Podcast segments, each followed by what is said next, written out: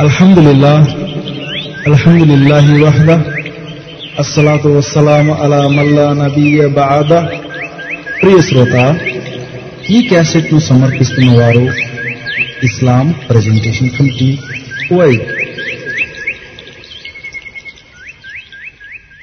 الحمد لله رب العالمين والصلاة والسلام على أشرف الأنبياء والمرسلين نبينا محمد وعلى آله وصحبه وسلم تسليما كثيرا إلى يوم الدين أما بعد అనంత కరుణామయుడు అపార కృపాశీలుడు అయిన అల్లాహ్ పేరుతో ప్రారంభిస్తున్నాను సోదరి సోదరులారా ఈరోజు ఇస్లాం గురించి కొన్ని ముఖ్య విషయాలు తెలుసుకుందాం అయితే ఇస్లాం గురించి తెలుసుకునే ముందు మానవుడు ఎందుకు సృష్టించబడ్డాడో సృష్టించబడిన ఈ మానవుడు ఎలా బ్రతకాలో ఎలాంటి జీవిత విధానం ద్వారా ఈ మనిషి విజయం సాధిస్తాడో తెలుసుకుంటే ఇస్లాం అంటే ఏమిటో అది ఏమి కోరుకుంటుందో విపులంగా తెలిసిపోతుంది. ఈ సువిశాల సృష్టిలో మానవుడు ఒక తునక. సృష్టి అంతటిపై ఆధారపడి జీవిస్తున్న ఓ చిరుజీవి. సృష్టితాలలో నుండి ఏ ఒక్కటి కొరబడినా ఈ మానవుడు పుడమిపై మనుగడ సాగించలేడు. ప్రకృతికి లోబడి జీవించడం తప్ప అతడికి గత్యంతరం లేదు.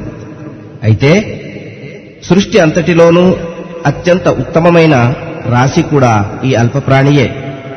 ఈ ఔన్నత్యం అతనికి తనకున్న వాక్శక్తి నేర్పు ప్రతిభల కారణంగా లభించింది.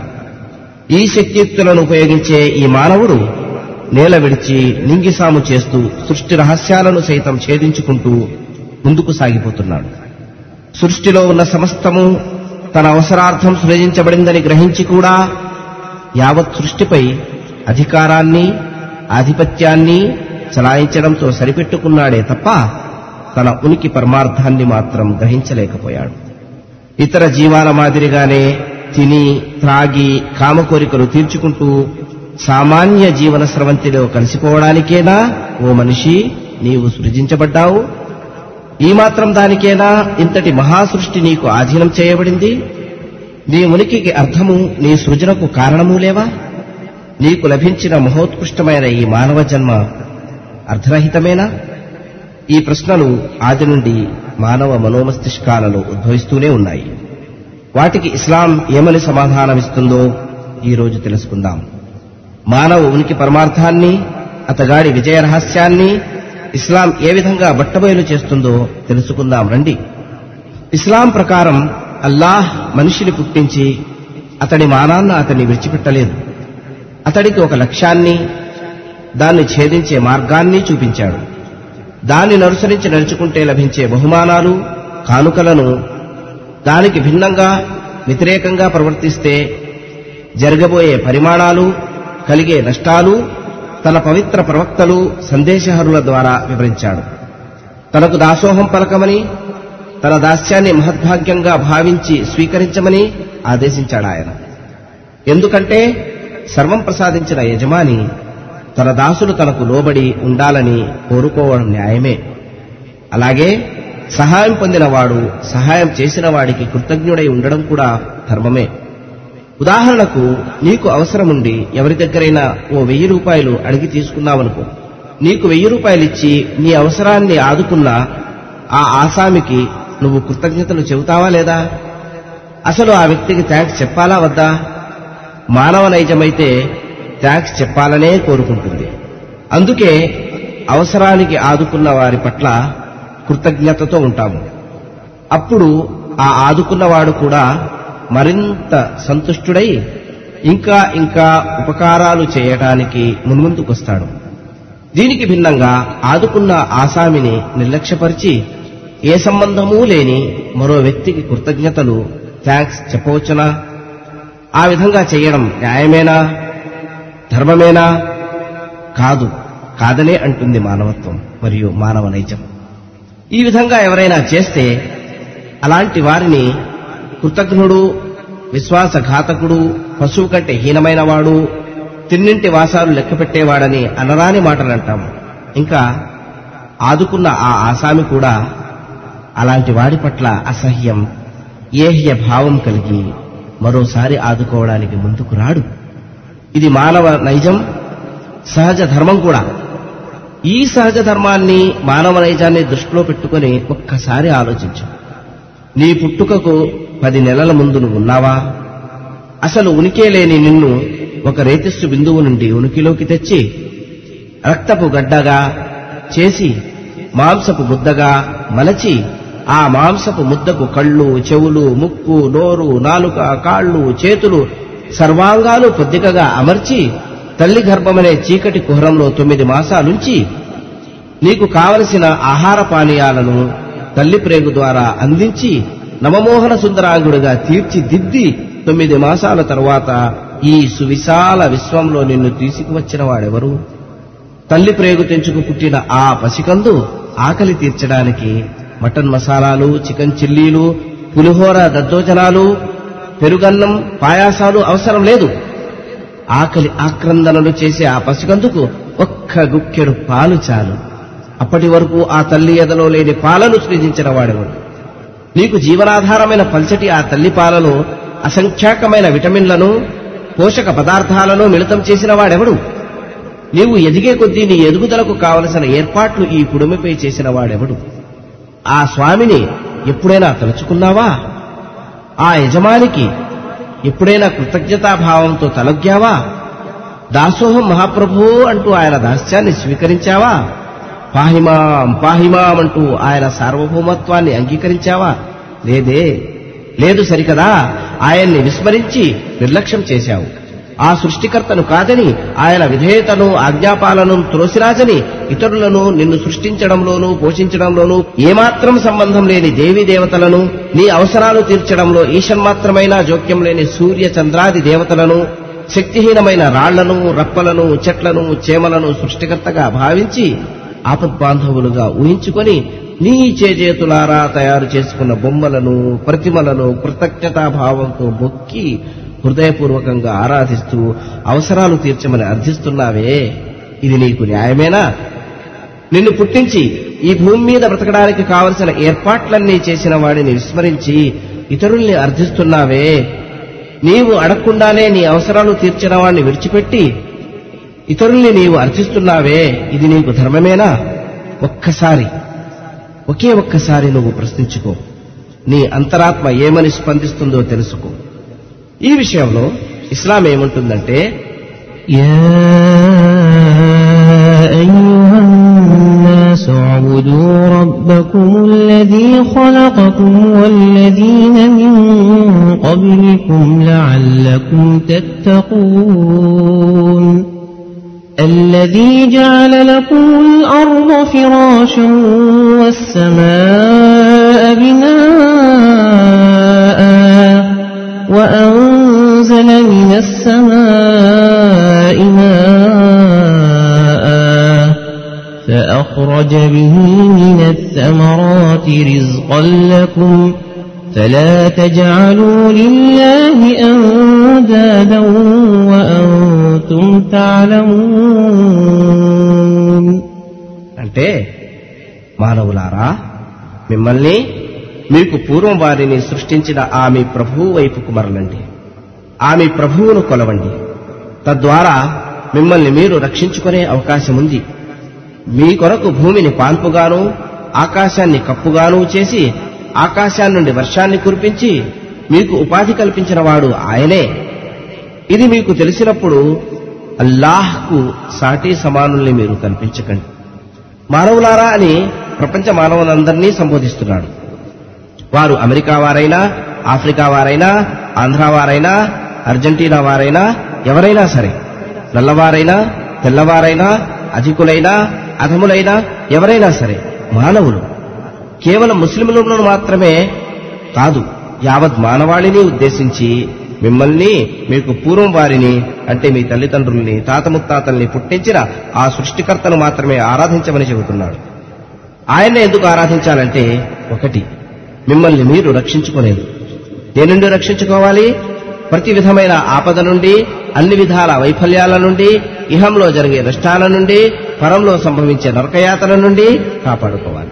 రక్షించేవాడు ఆ సృష్టికర్తే కాబట్టి ఆయన దాస్యాన్ని స్వీకరించాలి. ఆయన శరణే వేడుకోవాలి. ఎందుకంటే పుట్టిన ప్రతి జీవి గిట్టకమారు ప్రతి ప్రాణికి మరణం సంభవిస్తుంది. నీవు కూడా ఒకరోజు మరణిస్తావు. నీ శరీరము మట్టిలో కలిసిపోతుంది. నీవు ఆత్మరూపేణ దేవుని వద్దకు పోతావు. అప్పుడు ఆయన నిన్ను ప్రశ్నించడా? నీవు చేసిన ఘాతుకాల గురించి నిన్ను అడగకుండానే వదిలేస్తాడా? ఆ రోజున ఆయనకు ఏం సమాధానం చెబుతావు? ఆయన్ని విస్మరించి ఆయన సూచించిన జీవిత విధానాన్ని కాదని నీ మనోవాంఛలకు బానిసవై నీ ఇష్టానుసారంగా జీవితం గడిపినందుకు ఆయన నిన్ను ఏమీ అనకుండానే వదిలేస్తాడా? నీవు చేసిన విశ్వాసఘాతుకానికి నిన్ను శిక్షించకుండానే విడిచిపెడతాడనుకుంటున్నావా? కనుక ఆ శిక్ష నుండి బయటపడాలంటే ఆయన్ని ఆరాధించాలి ఆయన్నే శరణుకుండాలి ఇంకా ఆ సృష్టికర్తనే ఎందుకు ఆరాధించాలంటే అల్లజీ జాలలకుముల్ అర్ధ ఫిరాశం. వస్సమా బినాం అంటే నిన్ను పుట్టించి నీవు బ్రతకడానికి కావలసిన సకర ఏర్పాట్లు చేసి నీ మనుగడను ఈ ధరణిలో సులభతరం చేసినందుకు గాను నీవు ఆయనకు కృతజ్ఞుడవై బద్ధుడవై దాసుడవై జీవించడం ధర్మం గనుక. నీ పూజల్లో గాని నీ ఆరాధనలో గాని నీ అర్థింపుల్లో గాని వేడుకోళ్ళలో గాని మొక్కుబళ్ళు చెల్లించడంలో గాని ఎవ్వరికీ భాగం ఇవ్వక ఆ ఏకైక దైవాన్ని సృష్టికర్తను మాత్రమే మనస వాచ కర్మణ త్రికరణ శుద్ధితో సేవించాలి. కొలవాలి. ఆయనకు సాటి సమానులు కల్పించరాదు. ఆయన్నే ఆరాధించాలి. ఆయన దాస్యాన్నే స్వీకరించాలి. ఆ ఏకైక దైవాన్ని ఆ అద్వితీయ సృష్టికర్తను అరబీ భాషలో అల్లాహ్ అంటారు. ఆయనకు దాసులై ఆయన ఆజ్ఞాబద్ధులై ఆయన అభీష్టానికి అనుగుణంగా నడుచుకోవడాన్నే ఇస్లాం అంటారు. అందుకే తన దాస్యాన్ని మానవుని లక్ష్యంగా ఇస్లాంను దాన్ని ఛేదించే మార్గంగా మానవునికి సూచించాడు అల్లాహ్. ఈ విషయంలో ఆయన మనిషిని నిర్బంధించనూ లేదు అతనిపై తన ఆజ్ఞాపాలన విధేయతలు బలవంతంగా రుద్దనూ లేదు. ఏ ఒత్తిడికి గురి కాకుండా తనంతట తానే అల్లాహ్ ఆజ్ఞాపాలన చేస్తూ ఆయన విధేయతను పాటించమని మానవునికి స్వేచ్ఛను స్వయం ప్రతిపత్తిని ప్రసాదించాడు అల్లాహ్. కానీ మనోవాంఛలకు బానిసలైన మానవులు తమకు లభించిన స్వేచ్ఛా స్వాతంత్రాలను దుర్వినియోగపరిచి అధర్మానికి అవిధేయతకు పాల్పడ్డారు ఎప్పుడెప్పుడైతే మానవులు ధర్మాన్ని తప్పేవారో మరెప్పుడైతే ఈ పుడమిపై ధర్మం నశించి అరాచకం అధర్మాలు పెచ్చరిల్లిపోయేవో అప్పుడప్పుడు మానవులలో నుండే ఒక ఉత్తముణ్ణి తన ప్రవక్తగా నియమించి అతని ద్వారా తన అభిష్టాన్ని సన్మార్గాన్ని సత్యాన్ని తెలియజేస్తూ వచ్చాడు దేవుడు. వాటిని ఆ ప్రవక్త స్వయంగానో తన అనుయాయుల చేతనో కంఠస్థంగాని గ్రంథస్థంగాని చేయించేవాడు. ఆ ప్రవక్త అతని అనుచరులు గతించిన కొంతకాలానికి మనోవాచ్ఛాదాసులైన కొందరు స్వార్థపరులు తమ మనోవాంఛలకు అనుగుణంగా దైవధర్మంలో మార్పులు చేర్పులు చేసి సామాన్య ప్రజానీకాన్ని మార్గభ్రష్టుత్వానికి లోను చేసి పెడదోవ పట్టించేవారు. అప్పుడు అల్లాహ్ మరో ప్రవక్తను నియమించేవాడు. ఇలా కొనసాగిన ప్రవక్తల పరంపరలో చిట్ట చివరిగా మహనీయ మొహమ్మద్ సల్లల్లాహు అలీహి వసల్లంను అంతిమ ప్రవక్తగా నియమించి ప్రళయం వరకు యావత్ మానవాళికి అవసరమయ్యే శాసనాలను ఆయనపై అవతరింపజేసి వాటి సంరక్షణా బాధ్యతను తనే స్వయంగా స్వీకరించి ధర్మాన్ని పరిపూర్ణంగా ఉంచాడు విధాత. ఈ విధంగా ఆదిమానవుడు ఆదాము మొదలుకొని అంతిమ ప్రవక్త మహనీయ మొహమ్మద్ సల్లల్లాహు అలహి వసల్లం వరకు ప్రపంచమంతటా ఆయా భాషలు మాట్లాడే ప్రజల వద్దకు ఆయా కాలాల్లో ప్రవక్తలు ఉద్భవిస్తూనే ఉన్నారు.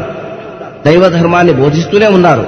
వారందరూ మానవులకు అందించిన మానవులకు బోధించిన ధర్మం ఒక్కటే దైవ ధర్మం అదే ఇస్లాం. అందుకే తన దృష్టిలో అసలు ధర్మం ఇస్లాం మాత్రమే అని సర్వలోక సృష్టికర్త అల్లాహ్ ప్రకటిస్తున్నాడు. ఈ ఇస్లామే అసలు ధర్మం ఎందుకయ్యిందో తెలుసుకోవటానికి ఇస్లాం అంటే ఏమిటో అల్లాహ్ అంటే ఎవరో వివరంగా తెలుసుకోవడం అవసరం. కనుక ఇస్లాం మరియు అల్లాహ్ గురించి వివరించడానికి ప్రయత్నిస్తాను. విశ్వవిధాత నాకు వాక్శక్తిని మీకు గ్రహించే శక్తిని ప్రసాదించుగాక. ఆమె ఇస్లాం అంటే ముస్లింల మతమని సాధారణంగా అందరూ అనుకుంటూ ఉండడమే కాకుండా ఇదే అర్థాన్ని భావాన్ని ఇతరులకు తెలుపుతూ ఉంటారు. ఇంకా ముస్లింలంటే సాయిబులని వాళ్ళు మూర్ఖులు క్రూరులు కఠినులు మతానికి ఎదురు అని కూడా ఓ ప్రచారం ఉంది. అయితే వాస్తవమేమిటో తెలిస్తే ఈ అపార్థాలు అపోహలు తొలగిపోయి వాస్తవాలు ముందుకొస్తాయి. కనుక వాస్తవాల వెలుగులో యథార్థాలను తెలుసుకుని నిష్పక్షపాతంగా సత్యాన్ని సత్యంగానే అంగీకరిద్దాం. ఇస్లాం అన్నది ఒక అరబీ పదం. దీనికి తెలుగులో సరిసమానమైన అర్థాన్నిచ్చే పదమేదీ లేదు. అయినా స్వయం సమర్పణ విధేయత ఆజ్ఞాపాలన శాంతి అనే అర్థాలు ఈ పదానికి దాదాపు సరిపోతాయి. అయితే స్వయం సమర్పణ ఎవరికి చేయాలి? ఎవరి ఆజ్ఞాపాలన చేయాలి? విధేయత ఎవరికి చూపాలి? అనే ప్రశ్నలు ఉద్భవిస్తాయి. కాబట్టి సంకీర్ణంగా ఇస్లాం అంటే ఎవరి బలవంతమూ లేకుండా తనంతట తానే స్వయంగా అల్లాహ్కు సమర్పించుకొని నిరంతరం ఆయన ఆజ్ఞాపాలన చేస్తూ అన్ని విధాలా ఆయనకు విధేయులై శాంతియుతమైన జీవితాన్ని గడపడమని భావం. ఇక అల్లాహ్ అంటే ఎవరో తెలుసుకుందాం. అల్ ఇలాహ్ అనే రెండు అరబీ పదాల సంకలనమే అల్లాహ్. అల్ అంటే ఇంగ్లీష్లో ది అనే ఆర్టికల్ వంటిది. ఇలాహ్ అంటే ఆరాధన యోగ్యమైన అనే అర్థం. అంటే తన వైభవోన్నతుల రీత్యా పూజనీయుడైన వాడు ఆరాధన దాస్యభావాలతో ఆయన సమక్షంలో తలవంచడానికి తగిన ప్రభువు స్వామి అని భావం.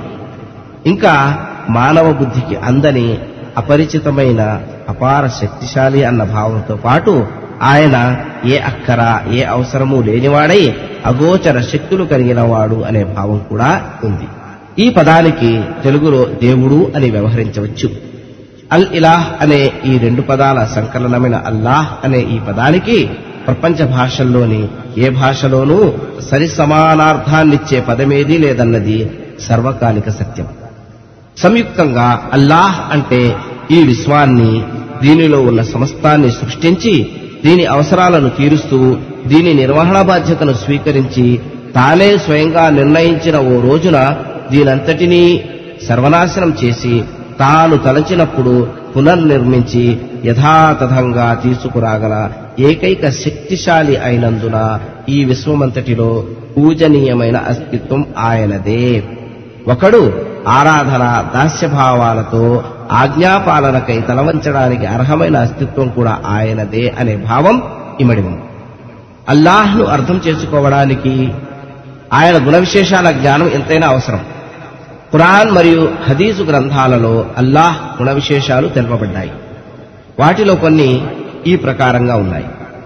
సర్వ సృష్టికి దాని స్థితిలయలకు కారకుడు కర్త అల్లాహే ఆయన నిత్యుడు అనంతుడు ఆధిమత్యాతరహితుడు అజరుడు అక్షరుడు అమరుడు సర్వవ్యాపి సర్వోపరిజ్ఞాని సర్వాంతరజ్ఞాని సర్వాధిపతి సర్వాధికారి సర్వశక్తుడు నిరపేక్షాపరుడు.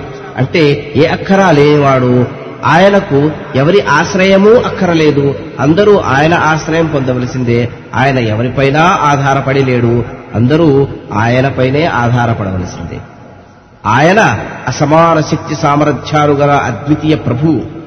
సర్వ సృష్టికి జీవనోపాధి ప్రదాత.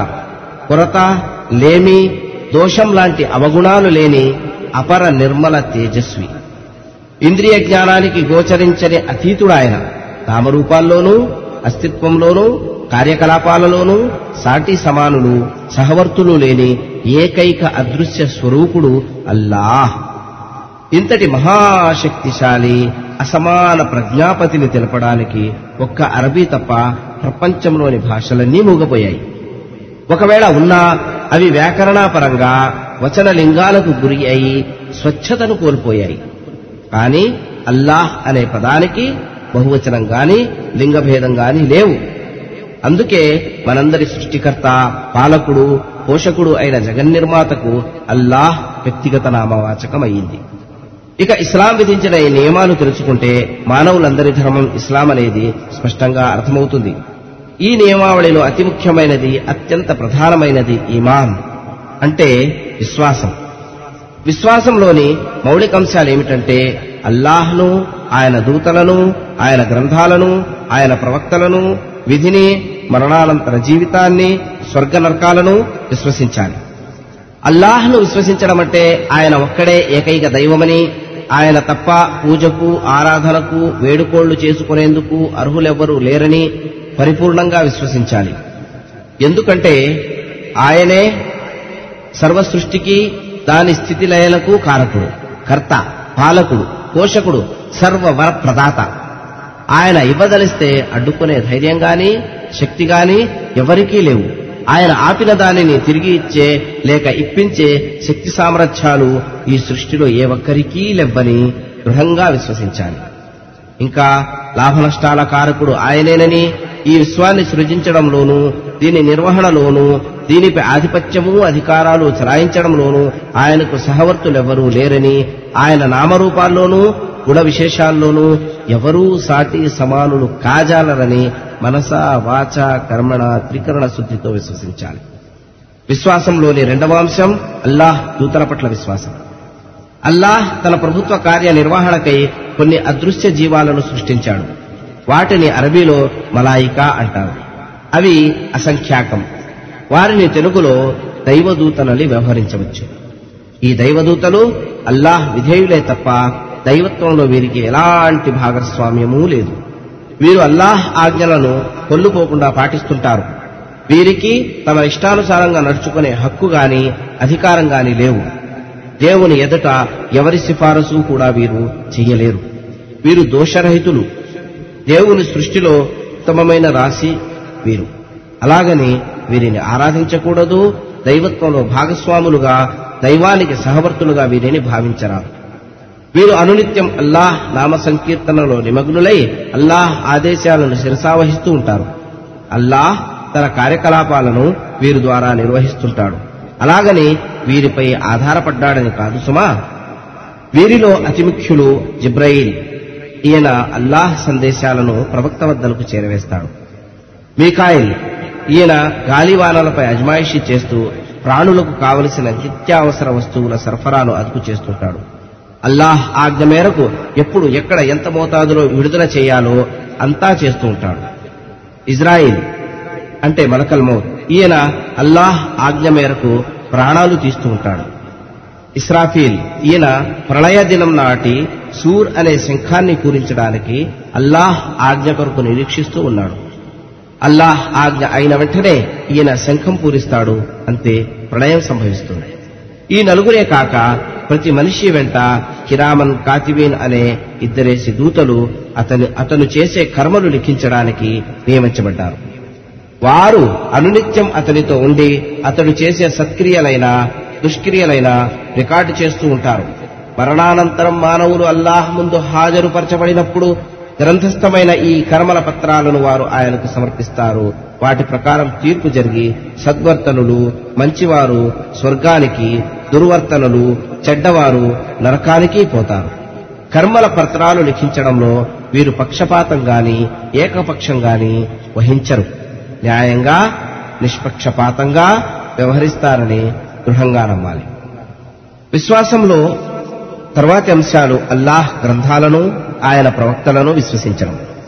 మానవుడు తన ఉనికి లక్ష్యాన్ని తెలుసుకొని దాన్ని ఛేదించడానికి అవసరమైన సూచనలు ఇహపరాల్లో విజయం సాధించడానికి కావలసిన మార్గదర్శక సూత్రాలను దేవుడు ఆయా కాలాల్లో ఆయా భాషల్లో తన ప్రవక్తలపై అవతరింపజేశాడని అవి గ్రంథస్థం చేయబడ్డాయని తెలుసుకున్నాం. గ్రంథస్థం చేయబడిన ఆ సందేశాదేశాలనే దైవ గ్రంథాలంటారు అవి అనేకం. వాటిలో ముఖ్యమైనవి సుహఫుల్ ఊలా అంటే ఆది గ్రంథాలు. వీటిని వేదాలు అని కూడా పిలవవచ్చు. ఇబ్రాహీం అలహిస్సలాతు అస్సలాంపై అవతరించిన గ్రంథాలు. మూసా అలహిస్సలాం అంటే మోషేకు ఇవ్వబడిన పలుకలు మరియు తోరా గ్రంథం. ఇంకా దావూద్ అలహిస్సలాం అంటే దావీదు కొసంగబడిన జబూర్ గ్రంథం మరియు ఈసా అలహిస్సలాతు వస్సలాం అంటే యేసుపై అవతరించిన ఇంజీలు గ్రంథం. చివరిగా ముహమ్మద్ సల్లల్లాహు అలైహి వసల్లంపై అవతరించిన ఖుర్ఆన్ గ్రంథం. ఇవన్నీ అల్లాహ్ తరపు నుండి అవతరించిన గ్రంథాలే. అయితే అంతిమ గ్రంథమైన దివ్య ఖురాన్ తప్ప మిగిలిన గ్రంథాలలో కొన్ని పూర్తిగా ఈ లోకం నుండి అదృశ్యమైపోయాయి.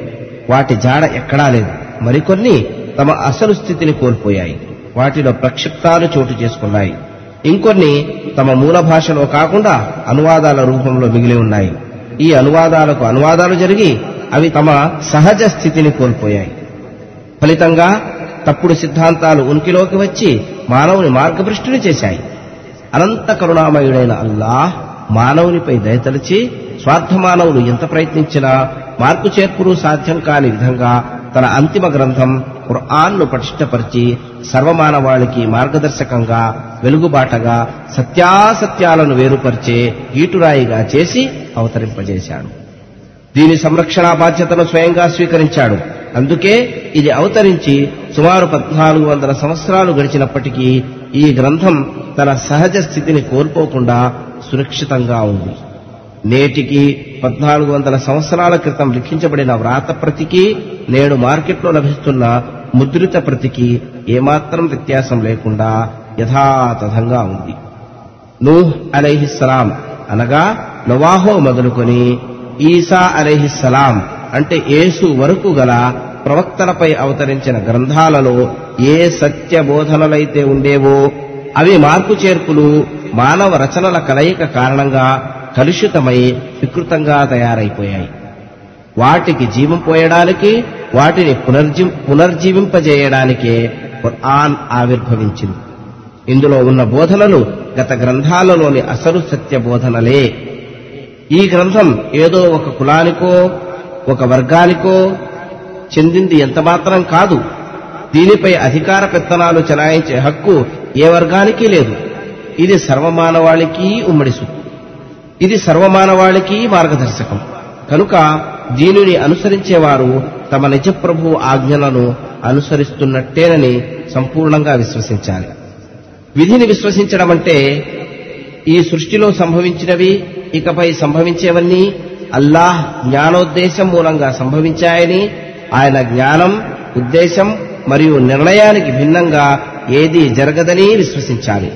ఏది ఎక్కడ ఎలా జరిపించాలో అది అక్కడ అలా అల్లాహ్ తన ఇష్టానుసారంగా జరిపిస్తాడని అందులో ప్రవక్తల దూతల సత్పురుషుల ఔలియాల ఉద్దేశ నిర్ణయాల జోక్యం గాని ప్రమేయం లేనే లేదని సంపూర్ణంగా నమ్మాలి. ఇంకా లాభనష్టాలు అల్లాహ్ ఆధీనంలోనే ఉన్నాయని ఆయన సంకల్పిస్తేనే తప్ప అవి నెరవేరవని దృఢంగా విశ్వసించాలి. మరణానంతర జీవితాన్ని విశ్వసించడం అంటే అల్లాహ్ తాను నిర్ణయించిన ఒక రోజున ఈ విశ్వాన్ని ఇందులో ఉన్న సకల సృష్టిని సంపూర్ణంగా నిర్మూలిస్తాడు. ఆ తరువాత ఓ రోజున మానవులందరినీ బ్రతికిస్తాడు. ఆది మానవుడైన ఆదాము మొదలుకొని అంతిమ మానవుని వరకు అందరూ ఆయన ముందు హాజరుపరచబడతారు. ప్రాపంచిక జీవితంలో తాము చేసిన కర్మలకు గాను అందరూ ఆ రోజు ఆయనకు లెక్క చెప్పవలసి ఉంది. దూతలచే రికార్డు చేయబడిన కర్మల పత్రాలు ఆ రోజున అల్లాహ్కు సమర్పించబడతాయి. దాని ప్రకారం తీర్పు జరిగి మానవునికి శిక్షా బహుమానాలు లభిస్తాయి. సత్కార్యాలు మంచి పనులు చేసి ఉంటే సర్వసౌఖ్యాలు విలసిల్లే స్వర్గం కానుకగా లభిస్తుంది. దుష్కార్యాలు చెడ్డ పనులు చేసి ఉంటే విధాభరిత శిక్షల నిలయమైన నరకం ప్రతిఫలంగా లభిస్తుందని ప్రగాఢ విశ్వాసాన్ని నమ్మకాన్ని ప్రకటించాలి. ఇస్లాంకు మూలాధారమైన విశ్వాసాంశాల భావసారాన్ని అరబీలో లా ఇలాహ ఇల్లల్లాహ్ ముహమ్మదు రసూలుల్లాహ్ అని సంక్షిప్తంగా ఒకే సద్వచనంలో పొందుపరచడం జరిగింది. లా ఇలాహ ఇల్లల్లాహ్ అనగా పూజకు ఆరాధనకు అర్థింపులకు అర్హమైన అస్తిత్వం అల్లాహ్ తప్ప మరొకటి లేదు అని భావం. ఈ సద్వచనాన్ని ఉచ్చరించడం ద్వారా మనిషి సకల మిథ్యా దైవాలను తప్పుడు భావాలను పరిత్యజించి తన సృష్టికర్త నిజప్రభువు వాస్తవ స్వామికి విధేయతా దాస్యాలను ప్ర- పాటించే ప్రమాణ ప్రకటనను చేస్తున్నాడన్నమాట.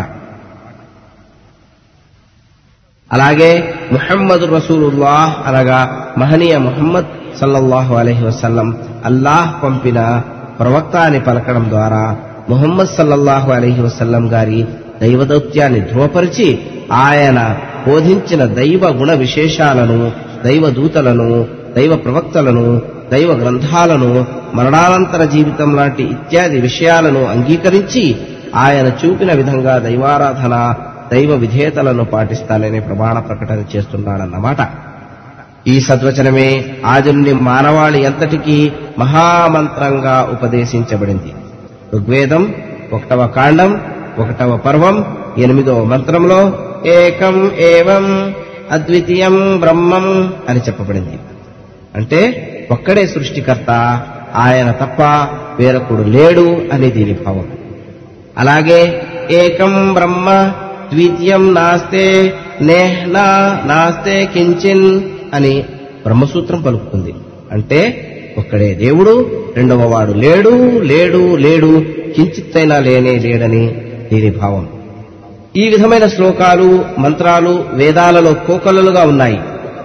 ఏకేశ్వరుడైన దైవాన్ని తప్ప మరెవరినీ పూజింపరాదని విగ్రహారాధన బహుదైవారాధనలు చెయ్యరాదని అనునిత్యం దైవాజ్ఞాపాలన చేస్తూ జీవించమని వాటి భావం.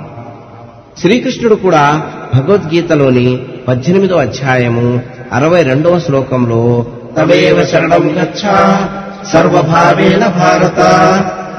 తత్ప్రసాదాత్మనాం శాంతిం స్థానం ప్రాప్స్యసి శాశ్వతం అంటున్నాడు.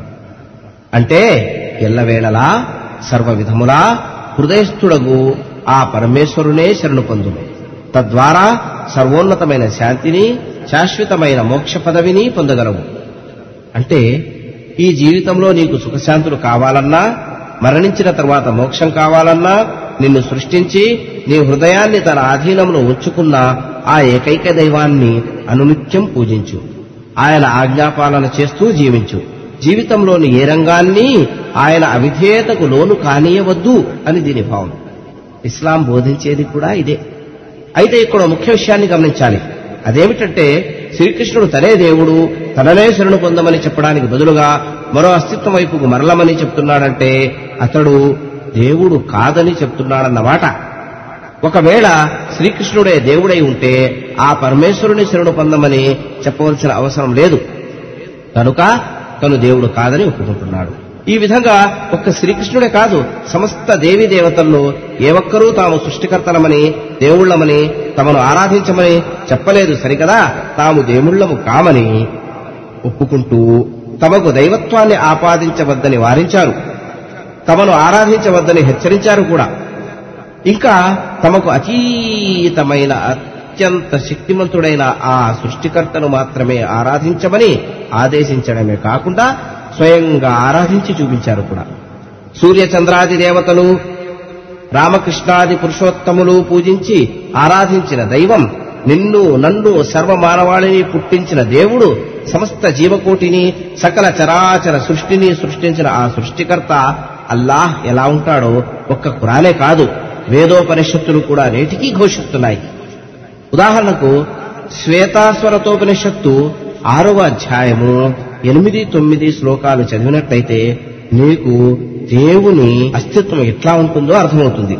ఏమంటుందంటే నతస్య కార్యం కరణజ్ఞ విద్యతే తతస్య మత్స్యాప్యధికశ్చ దృశ్యతే పరాస్య శక్తిర్వివిధైవ శ్రూయతే స్వాభావికీ జ్ఞానబలక్రియా చ తతస్య కశ్చిత్ ప్రతిరస్తి లోకే నచేసితానైవ చ కశ్చ లింగం కారణం కరణాధిపాధిపో. నచాధిప అనగా ఆ పరమేశ్వరులకు శరీరము గాని కళ్ళు చెవులు ముక్కు నోరు నాలుక ఇతర ఇంద్రియాలు గాని లేవు. ఆ దేవుని కంటే అధికుడు గాని ఆయనకు సాటి సమానుడు గాని ఎవ్వడూ కనబడడు. ఆయన శ్రేష్టమైన శక్తి నానా విధములుగా ఉందని వేదాలలో ప్రతిపాదించబడుతున్నది. ఆ ఈశ్వర శక్తి స్వాభావికమైనది. అది ఒకరు ఇస్తే వచ్చింది కాదు. సర్వ విషయ జ్ఞాన ప్రవృత్తి మరియు స్వసన్నిధి మాత్రము చేత సర్వము స్వాధీనము చేసుకుని నియమించునదై ఉన్నది. ఆ పరమేశ్వరుడు అంటే దేవుడు కార్యకారణాది సూర్యుడొకటి చేత ఆయనకు ప్రభువు గాని నియంత గాని లేడు. ఆయన ఈ విధంగా ఉంటాడు. ఇలా ఉంటాడని ఊహించడానికి లింగపరమైన చిహ్నమేదీ లేదు. ఆ దేవుడు ఏదైనా చేయాలనుకుంటే ఏ కారణమూ అవసరం లేదు. ఆయనకు తల్లిదండ్రులు గాని భార్యా బిడ్డలు గాని లేరు. ఆయనే సర్వకారణభూతుడు. ఆయన ఆయనే ఇంద్రియాధిష్టాన దేవతలకు సూర్యాది దేవతలకు ప్రభు అని దీని భావం. ఆయనే అల్లాహ్. కానీ దురదృష్టవశాత్తు ఇవన్నీ కొందరు స్వార్థపరుల స్వార్థానికి బలి అయిన కారణంగా సనాతన ధర్మమైన ఇస్లాంలో తప్పుడు భావాలు దైవేచ్ఛేతరిక సిద్ధాంతాలు జరించి ఆయా దేశాల్లో కొత్త కొత్త పేర్లు కొంగొత్త రూపాలు ధరించింది. పరాన్న జీవులైన కొందరు మత పెద్దలు విద్వాంసులు స్వలాభం కోసం సత్యధర్మాన్ని దైవాదేశాలను మరుగున పెట్టి కల్పిత సిద్ధాంతాలను బోధించి సామాన్య ప్రజానీకాన్ని దిక్కుతోచని స్థితిలోకి తోసివేయడమే కాకుండా మార్గభ్రష్టత్వానికి గురిచేశారు ఇదే దుస్థితి యూద క్రైస్తవులకు దాపరించింది. ఏ విశ్వాస సిద్ధాంతాలనైతే ఇస్లాం బోధిస్తుందో వాటినే యథాతథంగా బైబిలు బోధిస్తుంది. ఉదాహరణకు పాత నిబంధన ద్వితీయోపదేశ కాండము ఆరవ అధ్యాయము నాలుగవ వచనాన్ని తీసి చూసినట్లయితే ఇస్రాయేలు వినుము. మన దేవుడైన యహోవా అద్వితీయుడగు యహోవా నీ పూర్ణ హృదయముతోనూ నీ పూర్ణాత్మతోనూ నీ పూర్ణ శక్తితోనూ నీ దేవుడైన యహోవాను ప్రేమింపవలెను అని ఉంది.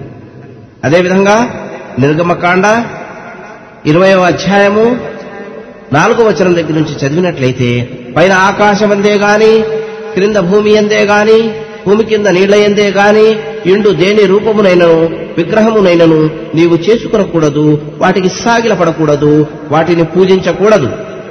ఏలయనగా నీ దేవుడైన యెహోవానగు నేను రోషము గల దేవుడను అంటుంది. అదేవిధంగా మార్కు పన్నెండో అధ్యాయము ఇరవై తొమ్మిదో వచనం కూడా ఓ ఇస్రాయిలు వినుము మన దేవుడైన ప్రభు అద్వితీయుడగు ప్రభు నీవు నీ పూర్ణ హృదయముతోను నీ పూర్ణాత్మతోనూ నీ పూర్ణ వివేకముతోనూ నీ పూర్ణ బలముతోనూ నీ దేవుడైన ప్రభువును ప్రేమింపవలనన్నది ప్రధానమైన ఆజ్ఞ. ఇంకా ఒకటో తిమోతి రెండో అధ్యాయము ఐదో వచనం తీసి చూసినట్లయితే దేవుడొక్కడే దేవునికిను నరులకును మధ్యవర్తి ఒక్కడే ఆయన క్రీస్తు యేసను నరుడు అని చెప్తుంది ఈ విధంగా యావత్తు బైబిల్లో అనేక చోట్ల దేవుడు ఒక్కడేనని ఆ ఏకైక దైవాన్ని తప్ప వేరెవరినీ పూజింపరాదని స్పష్టంగా చెప్పబడింది. అంతేకాకుండా త్రిత్వం గురించి గాని త్రియేక దేవుని గురించి గాని బైబిల్లో ఎక్కడా ప్రస్తావనే లేదు. యావత్ బైబిల్లో అసలు ఆ పదమే కనబడదు. పైగా యేసును దేవునిగా కాక నరునిగా మనుష్య కుమారునిగా అభివర్ణిస్తుంది బైబిల్. యేసు కూడా స్వయంగా సృష్టికర్త అయిన ఆ దైవాన్ని ఏలీ అనే పేరుతో సంబోధించి పూజించి ఆరాధించారు. అదేవిధంగా మసులుకోమని ప్రజలకు బోధించారు కూడా. ఆ బోధనలు నేటికీ బైబిల్లో ఉన్నాయి. కానీ స్వార్థపరులు ధన వ్యామోహులైన కొందరు పాస్టర్లు అబద్ధ ప్రవక్తలు ఆ సత్య బోధనలను విస్మరించి స్వకల్పిత సిద్ధాంతాలను ప్రచారం చేసి అమాయక ప్రజలను పెడబార్గం పట్టిస్తున్నారు. మరికొందరైతే వాటికి పెడర్థాలు తీసి యేసు బోధకు వ్యతిరేకమైన సిద్ధాంతాలు కల్పించుకొని వాటిని అవలంబిస్తూ మార్గభ్రష్టులయ్యారు. సామాన్య ప్రజానికాన్ని అపమార్గం పట్టించారు. ఫలితంగా కోటాను కోట్ల అమాయక ప్రజలు యేసుని దేవునిగా భావించడమే కాకుండా ఆయనే రక్షకుడని భ్రమలో పడి మార్గ విహీనతకు గురి అయ్యారు. వాస్తవానికి యేసు తను దేవుడనని తనను ఆరాధించమని యావత్తు బైబిల్ ఎక్కడా చెప్పలేదు సరిగదా తనను దేవుడని భావిస్తే స్వర్గంలో ప్రవేశించరని తన బోధకు వ్యతిరేకంగా నడుచుకునే వారిని తీర్పు దినం నాడు తిరస్కరిస్తానని ఖచ్చితంగా చెప్పారు. మత్తయి ఏడో అధ్యాయం ఇరవై ఒకటి ఇరవై రెండు వచనాలు తీసి చదివినట్లయితే ప్రభువా ప్రభువా అని నన్ను పిలిచి ప్రతివాడును పరలోక రాజ్యంలో ప్రవేశింపడు గాని పరలోకమందున్న నా తండ్రి చిత్త ప్రకారం చేయువాడే ప్రవేశించును. ఆ దినమందు అనేకులు నన్ను చూచి ప్రభువా ప్రభువా మేము నీ నామమున ప్రవచింపలేదా? నీ నామమున దయ్యములను వెళ్ళగొట్టలేదా? నీ నామమున అనేకమైన అద్భుతములు చేయలేదా? అని చెప్పుదురు. అప్పుడు నేను మిమ్మల్ని ఎన్నడూ ఎరుగను. అక్రమము చేయువారులారా నా యుద్ధ నుండి కొండని వారితో చెప్పుదును అన్నారు. ఈ చారిత్రక సాక్ష్యాధారాలు యథార్థాల ద్వారా వెలుగు చూసిన వాస్తవం ఏమిటంటే దేవుడు యావత్ మానవాళి కొరకు ప్రతిపాదించిన సత్యధర్మం ఏకేశ్వరోపాసన ఏక దైవ దాస్యభావం కలిగిన ఇస్లాం ధర్మమే. ఇందులో సందేహానికి గాని సంశయానికి గాని రావేలేదు ఈ విధంగా విశ్వసించిన వ్యక్తిపై అల్లాహ్ విధేయత తప్పనిసరి అవుతుంది. ఆ విధేయత ఆరాధన ద్వారా ప్రస్ఫుటమవుతుంది. ఇస్లాంలో ఆరాధన రెండు విధాలుగా విభజించబడింది. ఒకటి హుకూకుల్లాహ్ అంటే అల్లాహ్ హక్కులు. రెండు హుకుల్ ఇబాద్ అంటే దాసుల హక్కులు. వీటన్నిటినీ ఆచరించడం ద్వారా దేవుని పట్ల తన విధేయతను ప్రకటించి తనను తాను దేవునికి సమర్పించుకుంటాడు విశ్వాసి. కనుక ఆరాధనలకు ఇస్లాంలో ప్రత్యేక స్థానం ఉంది. ఇక ఆరాధనలు మరియు మనిషిపై వాటి ప్రభావాన్ని గురించి కూడా తెలుసుకుందాం. మానసిక వికాసం సంసిద్ధత ఏర్పడిన వ్యక్తికి ఆచరణాత్మకమైన శిక్షణ లభిస్తే ఆ వ్యక్తి మానవత్వపు శిఖరాగ్ర స్థాయికి చేరుకుంటాడు. అది సాధన ద్వారా అలవడుతుంది. పరిపూర్ణ విధేయత అనునిత్య ఆజ్ఞాపాలనలో వ్యక్తిని పటిష్టపరిచే శిక్షణ సాధనే ఆరాధన. అది దైనందిన జీవితంలో ప్రార్థన ఉపవాసం దానధర్మాలు యాత్రల ద్వారా అలవడుతుంది అందుకే ఇస్లాంలో ఆరాధనకు అత్యంత ప్రాముఖ్యత ఉంది. కనుకనే ప్రతిరోజు ఐదు సార్లు సలాత్ అంటే నమాజ్ అనే ప్రార్థన చేయడాన్ని ఇస్లాం విధి చేసింది. సలాత్ అనే ఈ ప్రార్థనలో ముస్లిం అంటే దైవ విధేయుడు వివిధ భంగిమల్లో తన ప్రభువు స్తుతి స్తోత్రాలను కీర్తిస్తూ తన గోడును విన్నవించుకుంటాడు. ఒకసారి చేతులు కట్టుకుని నిలబడి మరోసారి వినమ్రతతో ఒంగోని ఇంకోసారి వినయంతో సాష్టాంగపడి మరోసారి మోకాళ్ళుని మ్రొక్కి దేవునికి కృతజ్ఞతాకుసుమాలర్పించుకుంటాడు. అతి దీనంగా విలపిస్తూ తన అవసరాలు తీర్చమని విశ్వనిధుల యజమానిని వేడుకుంటాడు. ఆయన ముందు తప్ప మరెవరి ముందు తన తలను వంచడు తన చేయి చాచడు. ఈ విధంగా ప్రాతకాలంలో ఒకసారి మిట్ట మధ్యాహ్నం మరోసారి సాయం సమయంలో ఇంకోసారి సూర్యాస్తమయం అయిన వెంటనే మరోసారి చిమ్మ చీకట్లు కమ్ముకున్న తరువాత చివరిసారి ఇలా ప్రతిరోజు ఐదు సార్లు ప్రార్థనలు చేస్తాడు. ఇది అల్లాహ్కు అత్యంత ప్రీతిపాత్రమైన చర్య. దీనిని ఆయన స్వీకరించి బదులుగా అతనికి కానుకలు బహుమానాలు ఇస్తాడు. మస్జిదులలో సామూహికంగా ఆచరించబడే ఈ ప్రార్థనలలో ఓ ప్రత్యేకత కూడా ఉంది. అందులో రాజు పేద అధికుడు అధముడు యజమాని సేవకుడు నల్లవాడు తెల్లవాడు అనే తారతమ్యం లేకుండా అందరూ సహపంక్తులై ఒకే వరుసలో నిలబడి ముక్త కంఠంతో సర్వలోక సృష్టికర్తను కీర్తిస్తారు. ఈ ప్రార్థనలను సామూహికంగా ఆచరించమని ఆజ్ఞాపించడం ద్వారా మానవ సమాజంలో ఐక్యతను సోదర భావాన్ని సమానత్వాన్ని జనింపజేస్తుంది ఇస్లాం. సలాద్ తరువాత జకాత్ దాన ధర్మాలు విధిగావించబడ్డాయి నిర్ణీత పరిమితి కంటే అధిక ధనం ఒక సంవత్సర కాలం పాటు నిల్వ ఉన్నట్లయితే దానిలో నుండి రెండు పాయింట్ ఐదు శాతం ధనాన్ని అగత్యపరులకివ్వాలి. దీనినే జకాత్ అంటారు. దీని ద్వారా సమాజంలో ఆర్థిక సమానత్వం సుసంపన్నతలు విలసిల్లుతాయి. ప్రతి సంవత్సరం రంజాను నెలంతా ఉపవాస వ్రతాన్ని పాటించమని ఆజ్ఞాపించాడు అల్లాహ్. సౌం అనే అరబీ పదానికి మానుకోవడం నిరోధించడం అనే అర్థం.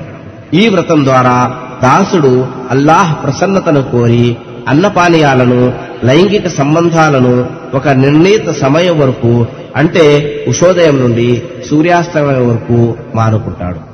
ఆకలితో నకరకలాడిపోతున్నా దాహంతో నాలిక పిడిచకట్టుకుపోతున్నా ఒక్క మెతుకు అన్నం గాని ఒక్క గుక్కెడు మంచినీరు గాని తన గొంతులోనికి దిగనీయడు విశ్వాసి.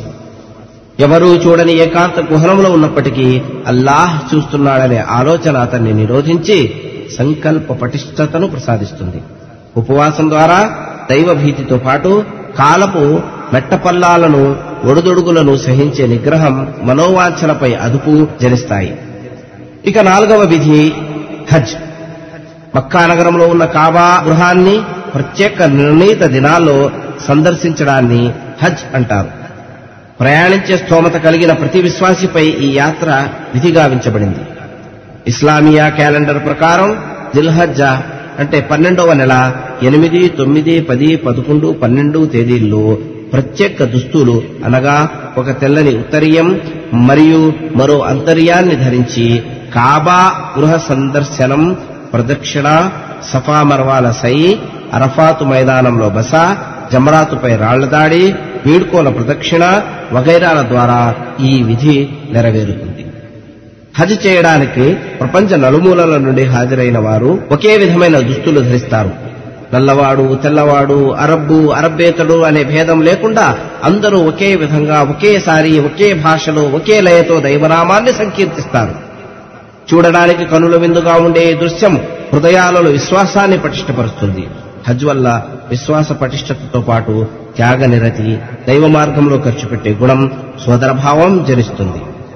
హజ్ దైవారాధనే అయినప్పటికీ యావత్ ప్రపంచ ముస్లింల మహాసమావేశమైన కారణంగా విశ్వజనీత సౌభ్రాతృత్వం ఐక్యతలను సృజించే సాధనం కూడా ఇదే.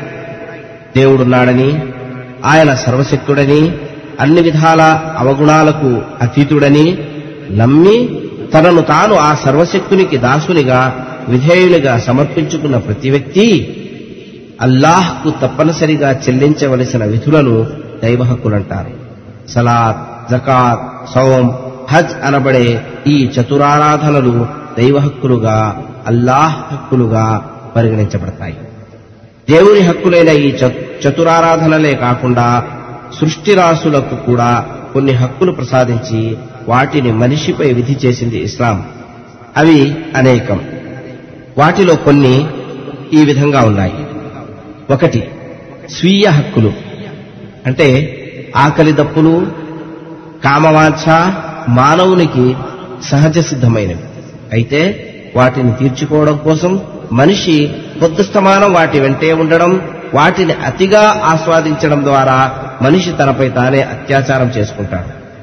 అంటే అతిగా భుజించడం ద్వారా అనారోగ్యానికి గురై మనోవాంఛలకు బానిసై పత్తు పదార్థాలు చెడు తిరుగుళ్ళు దుర్వ్యసనాలకు లోనై ప్రాణాల మీదకు తెచ్చుకొని తనపై తానే అత్యాచారం చేసుకుంటాడు మానవుడు.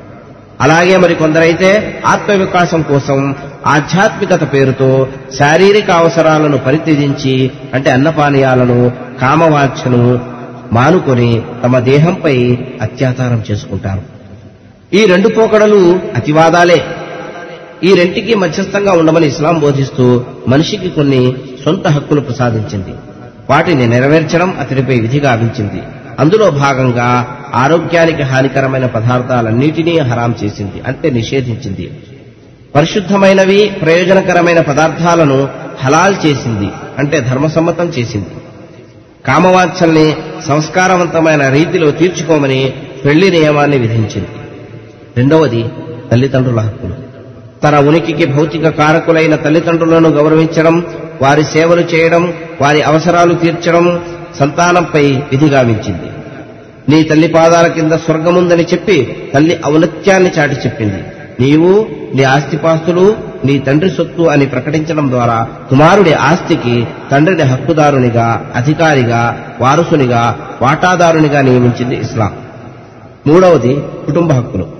జీవనోపాధి సంపాదన కుటుంబ అవసరాలు తీర్చడం భార్యాబిడ్డల పోషణ శిక్షణ సంరక్షణలు పురుషుని బాధ్యతగా నిర్దేశించి దీన్ని పొందే హక్కు అతని భార్యా పిల్లలకిచ్చింది అలాగే భర్త ఆస్తిని మాన మర్యాదలను గౌరవాన్ని పిల్లలను పరిరక్షించడం అతడు తెచ్చిన సంపాదనతో గృహస్థ వ్యవహారాలను చక్కదిద్దడం వీలైనంతలో భర్తకు పిల్లలకు సుఖ సౌఖ్యాలు సౌలభ్యాలు చేకూర్చడం భార్య బాధ్యతగా నిర్ణయించి ఆమెను గృహ సామ్రాజ్యానికి మహారాణిని చేసింది. ఇంకా తల్లిదండ్రులను గౌరవించడం వారి సేవలు చేయడం వారి పట్ల వినయ వినమ్రతలతో మసులుకోవడాన్ని సంతానంపై విధిగా వించింది ఇస్లాం. దాన్ని పొందే హక్కును తల్లిదండ్రులకు ప్రసాదించింది. అయితే అల్లాహ్ అవిధేయతకు పాల్పడమని వారు ఆజ్ఞాపిస్తే వారి ఆజ్ఞను ఉల్లంఘించవచ్చు. ఇదే విధంగా బంధువుల హక్కులు నిరుపేదల హక్కులు పొరుగువారి హక్కులు మానవ హక్కులు భూతదయ మొదలుగునవి నిర్ణయించి వాటిని విశ్వాసుల బాధ్యతగా విధించి ఈ అనంత విశ్వాన్ని ఒకే కుటుంబంగా మార్చేసింది ఇస్లాం. ప్రజల ధన మాన ప్రాణాలకు నష్టం వాటిల్లే వ్యభిచారం విచ్చలవిడితనం విశృంఖలత సలింగ సంపర్కం అసహజ సంభోగం దొంగతనం లంచం ఇచ్చిపుచ్చుకోవడం కోసం దగా జూదం పందెం లాటరీ వంచన అబద్ధం దూషణలు దుర్భాషలాడడం చాడీలు చెప్పడం అపవాదులు అపనిందలు వేయడం పరోక్షంగా నిందించడం అర్థ పూర్తి నగ్నత్వ ప్రదర్శనలు అశ్లీలత నిర్లజ్జత అవినీతి అక్రమాలు దురాక్రమణలు దౌర్జన్యాలు అత్యాచారం లాంటి సమస్త నీతి బాహ్యమైన పనులన్నిటినీ ఇస్లాం నిషేధించింది. వాటి స్థానే తోటి మానవులతో నీతి నిజాయితీగా న్యాయవంతంగా సద్వర్తనతో మెలగాలి. ఎవరికి చేతితో గాని నోటితో గాని నష్టం గాని హాని గాని కలిగించరాదని ఎవరి మనసు నొప్పించరాదు పరస్పరం సహాయ సహకారాలు అందించుకోవాలి వ్యాధిగ్రస్తులను పరామర్శించాలి మృతుల అంతఃక్రియలో పాల్గొవాలి మృతుల బంధువులను ఓదార్చాలి నష్టాలు ఉన్నవారి పట్ల సానుభూతి ప్రకటించాలి నిరుపేదలు అగత్యపరులు వికలాంగులకు సహాయపడాలి వితంతువులు అనాథలను ఆదుకోవాలి నిరుద్యోగులకు పని కల్పించాలి అవసరార్థుల అవసరాలు తీర్చాలి లేదా తీరే మార్గం చూపాలి అంటూ ఆదేశాలను శాసనాలను జారీ చేయడం ద్వారా యావత్ మానవాడిని చెడు నడత దౌర్జన్యం సంకుచిత మనస్తత్వం నుండి కాపాడి సద్గుణ సౌజన్యాలు సదాచార సౌశీల్యాలు మూర్తిభవించిన ఓ ఉత్తమ ఆదర్శవంతమైన సమాజంగా తీర్చిదిద్దడానికి ఇస్లాం ఆవిర్భవించింది. అందుకే ఈ ధర్మం సార్వజనీనమైనది మరియు సార్వకాలికమైనది. దీని శాసనాలు ఒక ప్రత్యేక జాతికో ఓ ప్రత్యేక కాలానికో చెందిన ఆచారాలు సాంప్రదాయాల ఆధారంగా లేవు. మానవుడు ఏ ప్రకృతి సూత్రాల ఆధారంగా సృజించబడ్డాడో వాటి ఆధారంగానే ఈ శాసనాలు చేయబడ్డాయి. ఈ ప్రకృతి ఉన్నంత వరకు మానవాళి ఎంతటికీ ఇదే ధర్మం వర్తిస్తుంది కనుకనే సర్వలోక సృష్టికర్త దృష్టిలో ఈ ధర్మమే అసలు ధర్మమైంది అందుకే విశ్వప్రభువు తన అంతిమ గ్రంథమైన దివ్య ఖుర్ఆన్ మూడవ అధ్యాయము ఎనభై మూడు ఎనభై నాలుగు ఎనభై ఐదు వచనాల్లో أفغير دين الله يبغون وله أسلم من في السماوات والأرض طوعا وكرها. طوعا وكرها وإليه يرجعون. قل آمنا بالله وما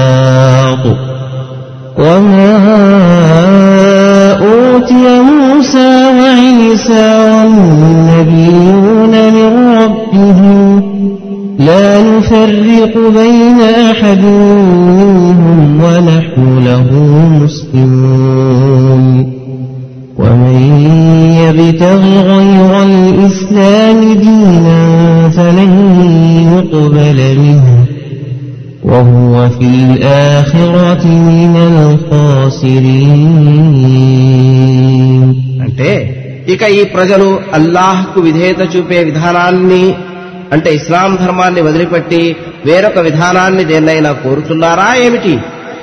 వాస్తవంగా భూమి ఆకాశాలలో ఉన్న సకల వస్తువులు ఇష్టం ఉన్నా లేకపోయినా అల్లాహ్ విధేయతకు కట్టుబడి ముస్లిములై ఉన్నాయి. ఆయన వైపునకే అంతా మరలిపోవలసి ఉంది. ప్రవక్త ఇలా అను. మేము అల్లాహ్ను విశ్వసించాము. మాపై అవతరింపజేయబడిన హితోపదేశాన్ని విశ్వసించాము. ఇబ్రాహీము ఇస్మాయిలు ఇస్హాకు యాకోబు మరియు యాకోబు సంతానంపై అవతరించిన దానిని కూడా మేము విశ్వసించాము. ఇంకా మూసా ఈసా ఇతర ప్రవక్తలకు వారి ప్రభు తరపు నుండి ఇవ్వబడిన ఉపదేశాలను విశ్వసించాము. మేము వారి మధ్య విచక్షణ చెయ్యము. మేము అల్లాహ్ విధేయతకు కట్టుబడి ముస్లిములుగా ఉన్నాము. ఎవడైనా ఈ ఇస్లాం ధర్మాన్ని కాక మరో ధర్మాన్ని అవలంబించదలిస్తే ఆ ధర్మం ఎంతమాత్రం ఆమోదించబడదు. అతడు పరలోకంలో విఫలుడవుతాడు నష్టపోతాడు అని హెచ్చరిస్తున్నాడు. పరలోక సాఫల్యం నష్టాల నుండి కాపాడబడాలంటే ఏకైక దేవుడైన అల్లాహ్ను ఆయన పంపిన అంతిమ ప్రవక్తగా ముహమ్మద్ సల్లల్లాహు అలీహి వసల్లంను విశ్వసించి ముస్లింగా మారక తప్పదు. ఒకవేళ ఎవరైనా ముస్లిమేతరుగానే ఉండి ఆ ఏకైక అద్వితీయ దేవుణ్ణి ఆరాధిస్తూ ఆయన విధేయతను పాటిస్తానని అనుకుంటే అది సాధ్యపడదు. ఎందుకంటే ఒక్క ఇస్లాంలో తప్ప ప్రస్తుతం ప్రపంచంలో ఉన్న ఏ ఇజంలోనూ ఏ ధర్మంలోనూ ఏకేశ్వరోపాసన సంపూర్ణ దైవ విధేయత అనునిత్య దైవాజ్ఞాపాలన సజీవంగా పటిష్టంగా పరిపూర్ణంగా జీవితపు అన్ని రంగాలలో ఆచరణాత్మకంగా లేవు. కనుక ముస్లింగా మారక తప్పదు. ముస్లిం అంటే ఒక జాతి పేరో ఒక కులం పేరో ఒక వర్గం పేరో ఒక వర్ణం పేరో ఇంత మాత్రం కాదు. ముస్లిం అనే అరబీ పదానికి తెలుగులో దైవ విధేయుడని భావం. వాడుక భాషలో చెప్పాలంటే భక్తుడని అర్థం. భక్తుడని ఎవరని అంటారు? ఎవరైతే దేవుణ్ణి పూజించుకుంటూ దేవుని ఇష్టం ప్రకారం మంచి మార్గంలో జీవితాన్ని గడుపుతారో వారినే భక్తులు అంటాం అల్లాహ్ ఆదేశాలను ప్రవక్త ముహమ్మద్ సల్లాహు అలహి వసలం సంప్రదాయాలను శిరసావహించి వాటి ప్రకారం నడుచుకునే ప్రతి వ్యక్తి ముస్లిమే. అంటే భక్తుడే. వాటికి భిన్నంగా నడుచుకునేవాడు ముస్లిం కాదు. అంటే భక్తుడు కాదు. ముస్లింల కడుపులో పుట్టినప్పటికీ ఇస్లామియా సిద్ధాంతాలకు వ్యతిరేకంగా నడుచుకునేవాడు కూడా ముస్లిం కానేరడు. అలాగే ముస్లింగా మారి కూడా అల్లాహ్ ఆదేశాలను ప్రవక్త ముహమ్మద్ సల్లల్లాహు అలైస్లం సంప్రదాయాలను అనుసరించినవాడు ముస్లిం కాజాలడు కనుక సోదరి సోదరులారా అష్హదు అల్లా ఇలాహ ఇల్లల్లాహ్ అష్హదు అన్న ముహమ్మద్ రసూలుల్లాహ్. అంటే అల్లాహ్ తప్ప ఆరాధనకు పూజకు వేడుకోళ్ళకు అర్హుడైన వాడెవడు లేడని ముహమ్మద్ సల్లల్లాహు అలైహి వసల్లం అల్లాహ్ దాసుడు మరియు ప్రవక్త అని సాక్ష్యమిస్తున్నాను అనే ప్రకటన ద్వారా సాక్ష్యం పలికి ముస్లిముగా అంటే దైవ విధేయునిగా అంటే భక్తునిగా మారి నిన్ను నువ్వు నరకం నుండి పరలోక నష్టం నుండి మరియు వైఫల్యం నుండి కాపాడుకో. వాఖిరు దావానా అని అల్హమ్దులిల్లాహి రబ్బిల్ ఆలమీన్. ఈ క్యాసెట్ ద్వారా మీరు ఎన్నో విషయాలు గ్రహించారని భావిస్తున్నాము. ఇది మీకు లాభదాయకం కావాలని అల్లాహము కోరుకుంటున్నాము. మరిన్ని వివరాలకై సంప్రదించండి. మా చిరునామా మా చిరునామా మా చిరునామా. ఇస్లాం ప్రజెంటేషన్ కమిటీ తెలుగు విభాగం. ప్రధాన కార్యాలయం Masjid Mulla Saleh Fahad Salem Street Kuwait. Post box number ఒకటి ఆరు ఒకటి మూడు. సఫాత్ ఒకటి మూడు సున్నా ఒకటి ఏడు వై టెలిఫోన్ నంబర్ రెండు నాలుగు నాలుగు ఏడు ఐదు రెండు ఆరు. ఎక్స్టెన్షన్ నంబర్ ఒకటి సున్నా ఐదు మరియు ఒకటి సున్నా ఆరు. మా బ్రాంచీలు ఒకటి Fahaheel షారె Makkah National Bank of Kuwait మేడపైన ఒకటవ అంతస్తు రూమ్ నెంబర్ పది.